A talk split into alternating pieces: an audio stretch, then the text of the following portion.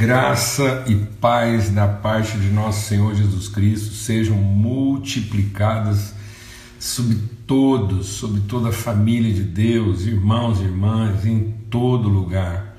Em nome de Cristo Jesus, que haja mesmo renovação, óleo de alegria, de refrigério sobre todos. Amém? Que nosso entendimento seja iluminado pela presença bendita, reveladora do Espírito Santo de Deus ministrando aos nossos corações através da palavra do Senhor. Glória a Deus, bem-vindos aí a essa mesa preparada na viração do dia. Graças a Deus, esse tempo que Deus proporcionou para nós, né? Nos despertou para esse encontro, nesse horário aí, um grande privilégio caminhar junto com os irmãos repartir, né, ter essa agenda aí intencional de, de comunhão, de partilha, de edificação mútua, de fortalecimento da fé, exercício de fé. Muito bom, muito bom mesmo. Ontem a gente começou bem a semana, uma semana de primeira, falando um pouco sobre o princípio da profecia e a minha oração é que isso realmente possa trazer luz ao seu coração, entendimento, ânimo, força mesmo, graça, virtude, em nome de Cristo Jesus, o Senhor. Tempo muito bom, muitos testemunhos, muitos irmãos e irmãs aí compartilhando, trazendo testemunho assim de como isso é, trouxe edificação, revelação para as suas vidas. A Zelda está compartilhando aí ontem também, no, no, no, final do dia, né, às 17 horas, tivemos um sarau aí, o Brasil em causas e causas, um tempo muito gostoso, muito assim edificante, arte, né? Arte cristã assim da melhor qualidade, muita conversa, muita história para contar, testemunhos, muita descontração e está disponibilizado no YouTube, está gravado lá. Se você entrar lá né, na, na, no canal do YouTube, nosso canal lá, Sal na Rede. Então você entra lá, Sal na Rede, e está lá disponível né, o Brasil em causas e causos. Então você vai encontrar lá algumas causas interessantes que têm sido trabalhadas aí e quem sabe, né? Você pode inclusive se engajar e participar de algumas dessas áreas aí. Muito bom. Falamos um pouco ontem sobre a vida das pessoas que muitas vezes por circunstâncias outras vivem uma condição assim segregada, né? E, e como é que a gente faz a, a reinclusão familiar. Trabalhamos um pouco também a questão lá da adoção, os números, né, que falam aí da quantidade de crianças órfãs muitas vezes até institucionalizadas, né? E, e compartilhamos também um pouco sobre a questão da violência intradoméstica e cada vez mais as pessoas ganhando consciência disso. Aliás, essa semana a gente está vivendo aí um, uma situação assim triste, né?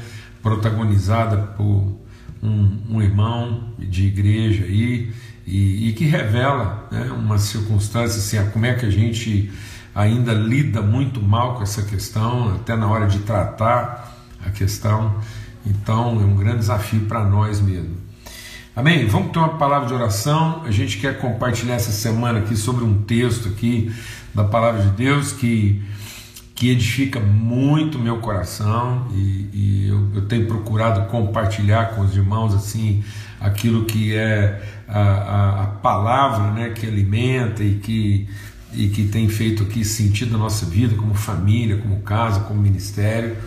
E então a gente está compartilhando isso. É, é, é, o, é, o, pão que a gente assa aqui em casa que a gente está colocando na mesa aqui. Né? Então, esse alimento que tem nos sustentado, tem nos provido, esse é a nós estamos aqui repartindo a nossa vida. Então nós vamos meditar lá em Ezequiel 37, né, sobre o vale de ossos secos. Nós vamos estar compartilhando um pouco sobre é, os processos, né, as etapas de um processo de vivificação.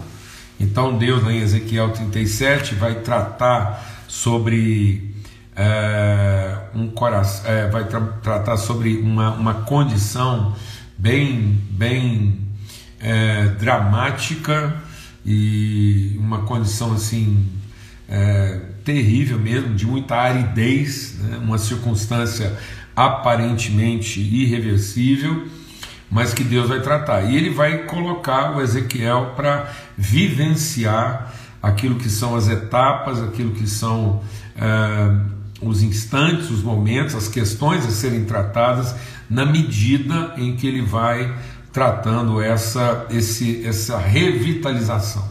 Então, nós vamos falar de alguns pontos essenciais, é, de algumas é, ações né, essenciais naquilo que é o processo de revitalização de Deus é, através do seu Espírito Santo na nossa vida. Amém?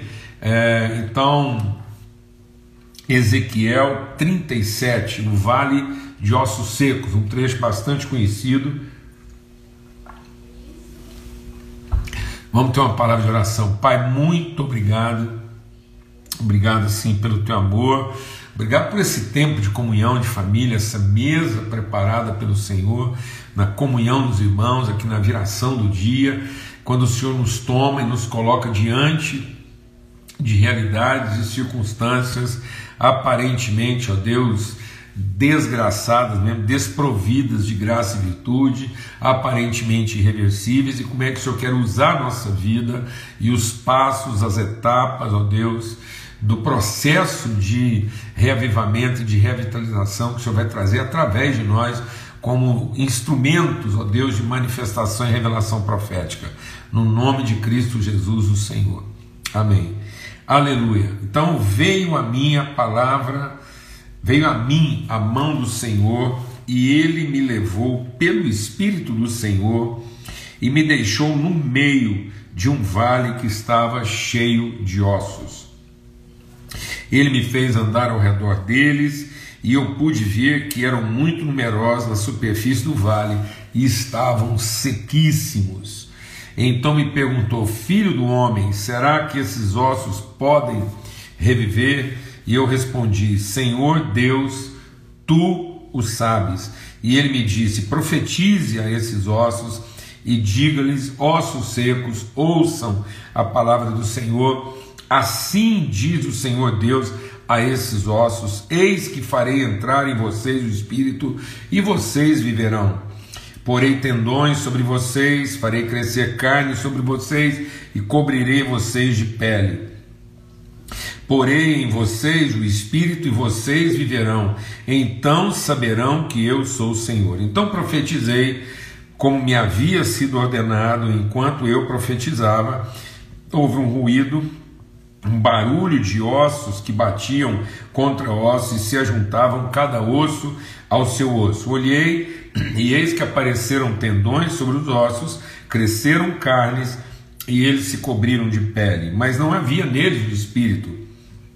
Então ele me disse: profetiza o espírito, profetize, filho do homem, e diga ao espírito: assim diz o Senhor Deus: venham dos quatro ventos o espírito e sobre esses mortos, para que vivam. Profetizei como ele havia me ordenado, o Espírito entrou neles e eles viveram e se puseram em pé. Formavam um grande exército, um enorme exército. Então ele me disse: Filho do homem, esses ossos são toda a casa de Israel. Eis que dizem: os nossos ossos estão secos, perdemos a nossa esperança, fomos exterminados. Portanto, profetize e diga-lhes: Assim diz o Senhor Deus: Eis que abrirei as sepulturas de vocês os farei sair delas, ó povo meu, e os levarei de volta à terra de Israel. Vocês saberão que eu sou o Senhor, quando eu abrir as sepulturas de vocês e os fizer sair delas, ó povo meu. Eu os estabelecerei na sua própria terra, e vocês saberão que eu sou o Senhor. Eu falei, eu cumprirei, diz o Senhor. Amém, amados? Então a gente vai estar meditando aqui de hoje até sexta-feira sobre esse texto de Ezequiel 37, do versículo 1 até o versículo 14. Então você medite essa semana, você café da manhã, almoço e janta, amém? Em nome de Jesus. Então Ezequiel 37, no mínimo três vezes ao dia. Então de manhã, a hora do almoço e à noite você vai meditar aí para a gente poder discernir, compreender, né? E, e, a, e nos apropriarmos desse ensinamento. Primeira coisa que eu quero compartilhar nesse texto, para que a gente possa ter mais clareza nesse entendimento, é aquilo que a gente já disse aqui antes, mas temos que repetir, é que a, às vezes as pessoas olham né, é, para as narrativas do Velho Testamento e tem disso um aspecto histórico, ou tem disso um aspecto religioso, e não absorvem disso o seu caráter pedagógico. Então a palavra de Deus diz que tudo aquilo que foi registrado, todos os acontecimentos registrados no Velho Testamento, eles têm uma natureza pedagógica, um caráter pedagógico, que são como que parábolas. Né? É, são, são situações, circunstâncias ocorridas onde o aspecto mais principal, o elemento mais essencial desse acontecimento é de natureza pedagógica, ou seja, ele ensina, ele educa. A gente a semana toda falou sobre uma graça que nos salva educando. Então, muitas vezes a pessoa absorve né, a narrativa, vê lá a experiência do poder, mas não tem um entendimento transformado naquilo que é a pedagogia do processo. Então é para a gente aprender a pedagogia do processo. O que, o que, que isso nos ensina em termos de movimento de Deus? Então, hoje, como é a nossa, é, nossa reflexão introdutória, depois nós vamos ver cada um desses passos, né, cada momento nesse processo de transformação, de reavivamento, de revitalização. Então, a primeira coisa é entender que Deus ele, ele tem uma palavra, ele tem uma palavra, um compromisso de conduzir a bom termo. A gente tem falado sobre isso. Então, o, o texto que diz: Eu falei, eu cumprirei. Então, às vezes, amado, o nosso problema é esse. Às vezes a gente, a gente tem uma certa sensação de que nós estamos levando para Deus alguma coisa na expectativa de que Ele se interesse por aquilo e muitas vezes nós não queremos conhecer o, o, o, tipo de compromisso, de palavra que Deus já empenhou a respeito daquela realidade. Então, o grande segredo da vida não é apresentar para Deus a nossa problemática. O grande segredo na vida é sermos apresentados por Deus à problemática. Então, olha, deixa Deus ministrar o seu coração.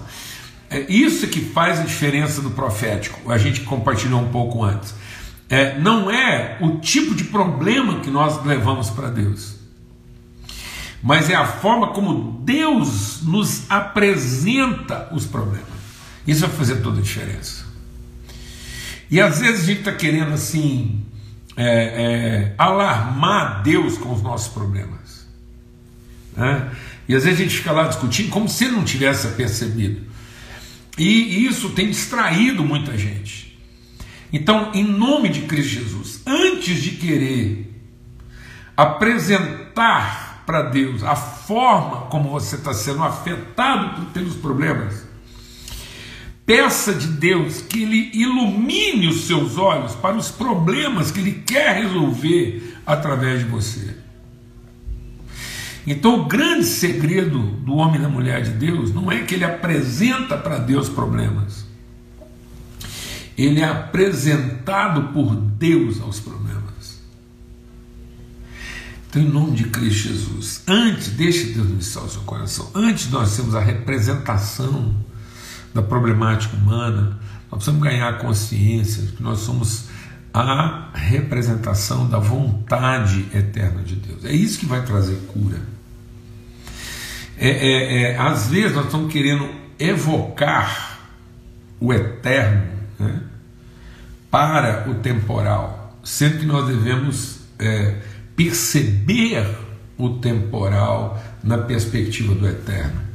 Então, quem levou Ezequiel ao vale de ossos secos, ele falou: opa, acabei de quebrar o braço na minha cadeira aqui. fui apoiar nela aqui, apoiei meio pesado. Então ninguém preocupa não, esse barulhão aí tudo foi só porque o braço da cadeira que está velha já deslocou.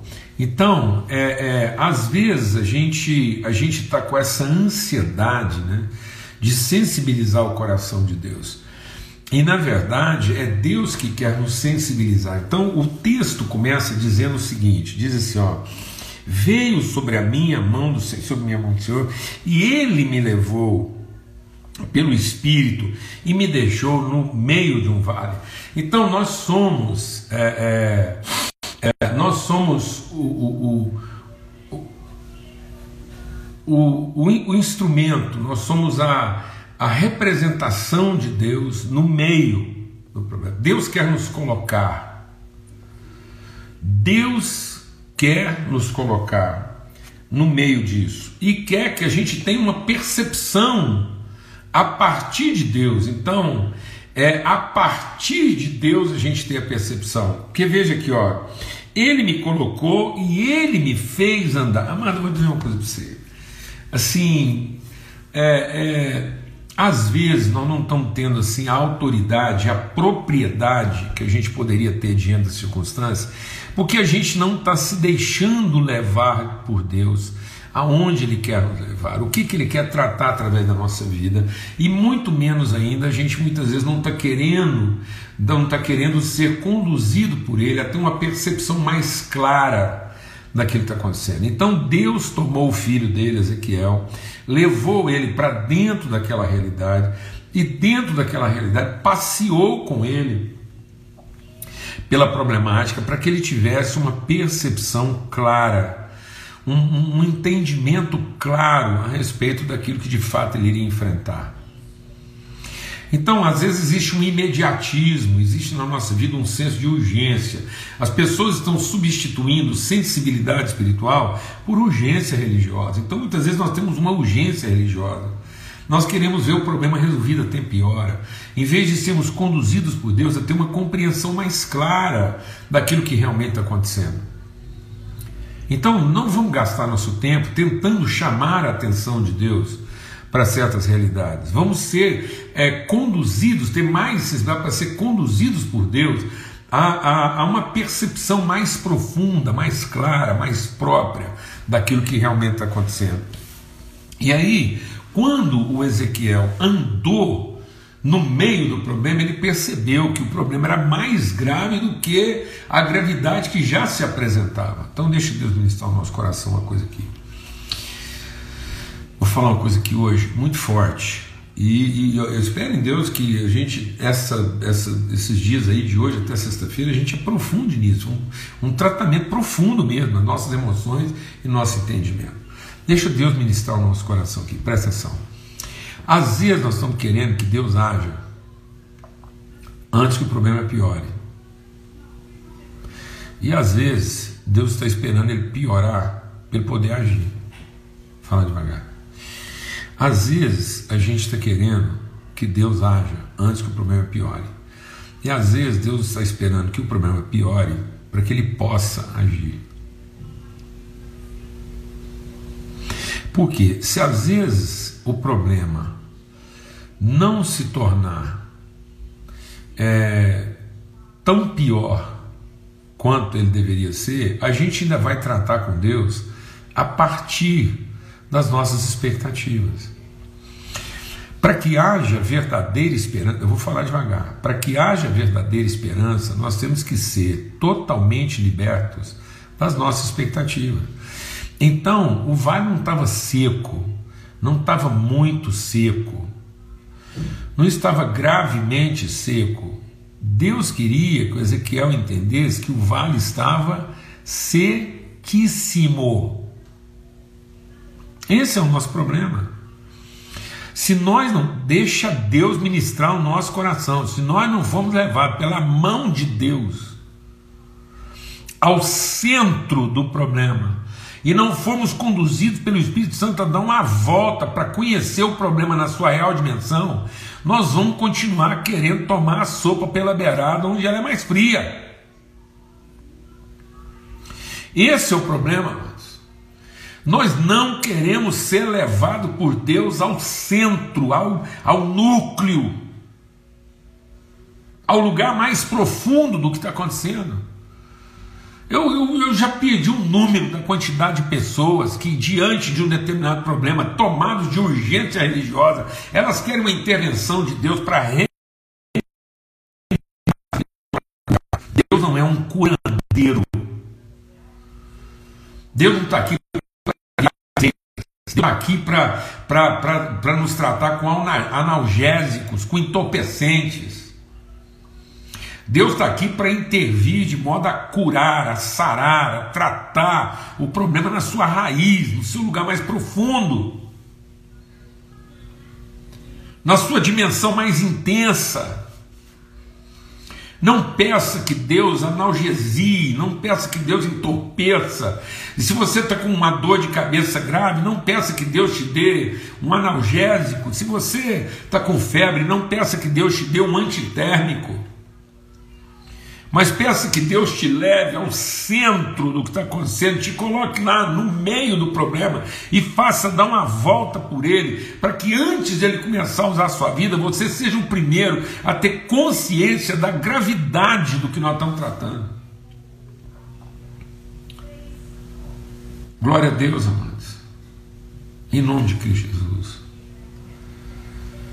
Então, às vezes nós estamos querendo de Deus paliativos. Quantos casais não encontram libertação porque buscam paliativos religiosos? Quantos empresários, homens de Deus, que poderiam estar assim, fazendo uma transformação tremenda na sociedade e não transformam nada, porque toda vez que eles têm que enfrentar o problema lá no, no seu centro, lá no seu lugar mais intenso, todas as vezes que eles têm que entender um diagnóstico mais profundo do que realmente está acontecendo, eles preferem remediar é exatamente isso, remediar. Eles preferem um paliativo.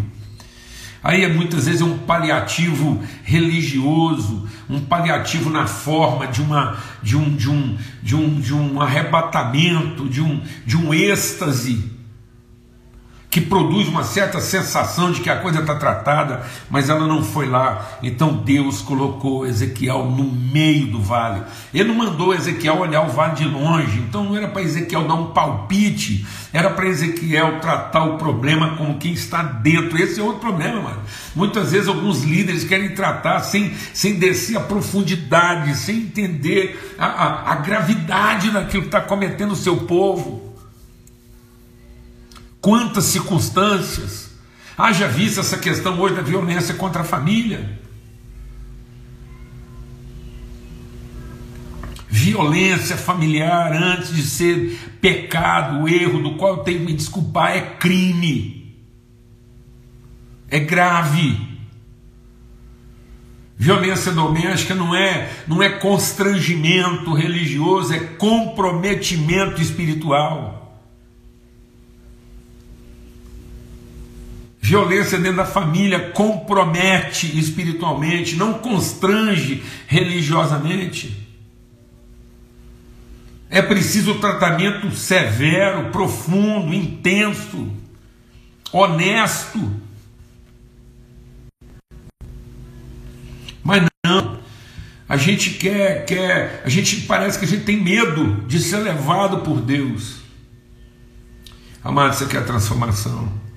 Você quer viver uma vida profética, você quer ser instrumento de transformação, você quer saber que Deus pode revitalizar, avivar, transformar a pior das realidades, então se deixe levar pela mão de Deus através do seu espírito ao centro do problema, para que ele te faça perceber, me faça perceber a gravidade disso e a partir de onde ele quer tratar. Deus não quer tratar a partir da periferia, da superficialidade, Deus quer tratar a partir do seu lugar central, onde os ossos estão sequíssimos. Então, o que, que Deus está tratando? Ele está dizendo que uma verdadeira transformação, um revitalizar, um avivamento não começa com proposições humanas, começa com submissão humana e revelação divina. Avivamento não é uma proposição humana e uma solução divina. Avivamento não é uma resposta de Deus para a proposta dos homens. Avivamento é uma resposta dos homens a uma revelação de Deus. A nossa vida não será transformada a partir de uma proposição humana para uma ação divina. Nossas vidas serão transformadas a partir de uma submissão humana a uma revelação divina. Nós estamos precisando de mais revelação e menos ralação.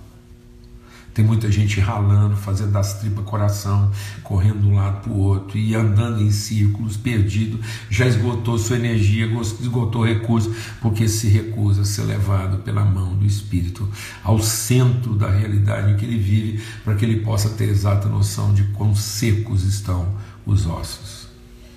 Para que, se Deus te perguntar, e aí, essa situação pode mudar, você possa responder como quem se submete totalmente a Deus só o Senhor é quem sabe. Sabe quando é que a gente sabe que a gente está totalmente submisso e que finalmente a gente entendeu a gravidade do problema que Deus quer que a gente resolva? É quando você não consegue dizer de você mesmo qual é a solução para aquilo. Amados, eu vou falar qual é a melhor condição para a gente experimentar a vontade de Deus. É quando não há a menor perspectiva humana de resolver aquilo de outra forma. Por isso que eu disse antes: você quer viver uma vida cheia de esperança, então prepare-se para ser liberto de todas as suas expectativas. Porque enquanto houver em nós a mínima expectativa de fazer para Deus uma proposição, para que Ele entre com a solução, eu vou dizer uma coisa para você: é porque a gente ainda não entendeu que os ossos estão sequíssimos. A gente ainda acha que isso aqui é uma coisa que Deus pode consertar a partir de um determinado ponto. E isso que a gente quer ver consertado a partir de um determinado ponto vai trazer a mácula do fermento, aí é só uma questão de tempo, aquilo tudo vai estar podre de novo. Muitas pessoas experimentaram paliativos na sua vida, se entorpeceram com, com, com circunstâncias, com proposições que encontraram eco religioso muitas vezes nas suas comunidades e depois com o tempo aquilo parece pior. É o que a palavra de Deus fala. Você coloca um demônio para fora e ele de fato vai embora, e você dá uma organizada na casa. Mas aquilo não está preenchido, aquilo não está resolvido como quem está pleno, como quem está tratar das suas convicções. A pessoa pensa que a questão dela foi tratada porque ela foi reorganizada na sua circunstância, mas ela não foi transformada na sua condição. Vou repetir, falar devagar para não ter confusão. Muitas pessoas acham que o simples fato de ter sua situação reorganizada, ou seja, uma casa limpa e arrumada e um capeta expulso, então a gente vai lá expulsa um capeta e ele vai embora mesmo, você expulsa, ele vai embora. E aí a gente trata num nível né, da organização. A gente vai lá e se reorganiza, como muita gente faz. Ele não quer tratar o centro do problema, ele não quer entender o quanto os ossos estão secos. Ele só quer entender o quanto que a situação está desagradável. Aí ele experimenta né, um, um, uma reorganização da sua situação, mas ele não experimenta uma transformação da sua condição, da sua natureza. Ele experimenta o que o poder de Deus pode fazer em favor dele, mas ele não experimenta o que é ter comunhão com a natureza de Deus. Sabe o que vai acontecer? O demônio voltar, e se ele encontrar a casa organizada, não encontrar mais vazia, ele vai transformar a situação numa situação sete vezes pior do que ela já era antes.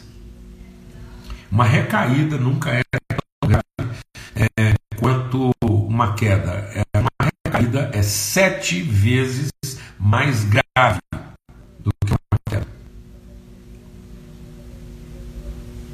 Entendeu? E uma recaída muitas vezes acontece por conta do que? Uma recaída muitas vezes acontece porque nós queremos tratar uma situação, mas não queremos transformar uma condição.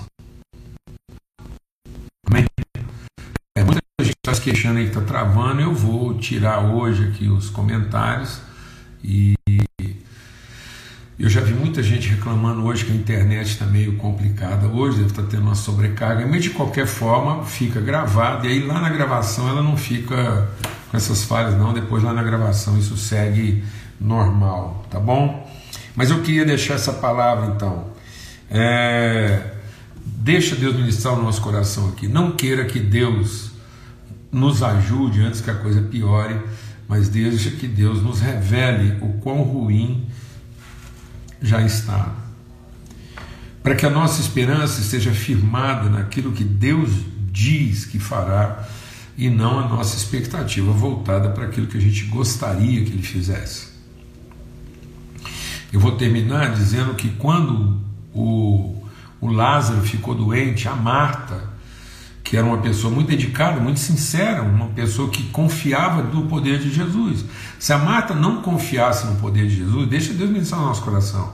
A Marta não foi pedir ajuda no centro de macumba, ela não foi pedir ajuda para um feiticeiro, não. Quando o irmão dela ficou doente, foi a ajuda de Jesus que ela reivindicou. Então ela cria no poder de Jesus. E ela falou: olha, vai lá e avisa para Jesus que a situação está muito ruim. E para ele vir logo antes que a situação fique pior. E sabe o que a palavra de Deus diz lá no Evangelho de João? Que Jesus, ouvindo o recado de Marta, que era um amigo dele que estava doente, que ele estava muito ruim, que se Jesus não se apressasse, a situação fosse, podia ficar pior. Jesus ficou aonde estava, deliberadamente, intencionalmente, mais três dias. O que, que Jesus estava esperando? que os ossos ficassem sequíssimos. O que, que Jesus estava fazendo? Jesus estava tomando Marta pela mão e levando ela para o meio do vale. Para que no meio do vale ela vencesse todos os seus medos. Jesus não quer te acalmar nos seus receios, Jesus quer que você vença todos os seus medos. Eu vou repetir: Jesus não quer nos acalmar nos nossos receios, Jesus quer nos libertar de todos os nossos temores. Por isso que o Jó diz uma coisa muito interessante, ele diz: tudo aquilo de que eu mais tinha medo me aconteceu. O que que Jesus fez com Jó? O que que Deus fez com Jó? O que que Cristo fez com Jó? Tomou ele pela mão e levou ele lá no centro do vale para que ele entendesse que, ainda que os ossos estejam sequíssimos, ainda que dentro daquilo que é o nosso universo de avaliação, a gente entenda que a situação chegou numa, numa, numa medida insuperável, insuportável, é lá, nesse ponto, onde a gente acha que a gente finalmente conclui e diz: agora só Deus, sabe aquela situação? Só Deus, é então é lá que Deus queria nos levar para que a gente nunca mais diga agora só Deus, porque a gente finalmente entenda que sempre foi Ele. Por que, que a gente usa essa expressão? Por que, que a gente usa essa expressão? Por que, que até hoje a gente ainda usa essa expressão? Agora só Deus. Como se em algum momento não tivesse sido. Amém? Então nós vamos estar compartilhando sobre isso. Vivificados pelo Espírito de Deus. Então de hoje até sexta-feira a gente vai estar aqui em Ezequiel 37 meditando sobre esse plano geral de sermos vivificados pelo Espírito de Deus. E a primeira coisa que nós precisamos entender é que os ossos estão sequíssimos. Para que se Deus perguntar, e aí, a gente possa responder com toda a profundidade de quem foi colocado por Deus no centro da situação para entender a dimensão dela e a gente possa dizer: só tu o sabes. Para que a gente possa substituir proposição por submissão, relação por revelação. Amém? Em nome de Cristo Jesus. Espírito Santo de Deus seja sobre nós, em nós, e que nós possamos ser conduzidos pela mão do Senhor a um tal nível de entendimento que sejam removidas de nós qualquer tipo de expectativa nas competências humanas, para que nós possamos viver segundo as revelações eternas do Senhor, na Sua vontade. Que venha sobre nós o Teu reino, que se faça a Tua vontade, Espírito de Deus, conduza-nos à perspectiva das Tuas promessas, para que a gente possa se libertar das nossas expectativas humanas. Em nome de Cristo Jesus, Senhor. Amém e amém. Até amanhã, se Deus quiser. Que o amor de Deus, o Pai, a graça bendita do seu Filho, a comunhão do Espírito Santo de Deus seja sobre todos, hoje e sempre, em todo lugar.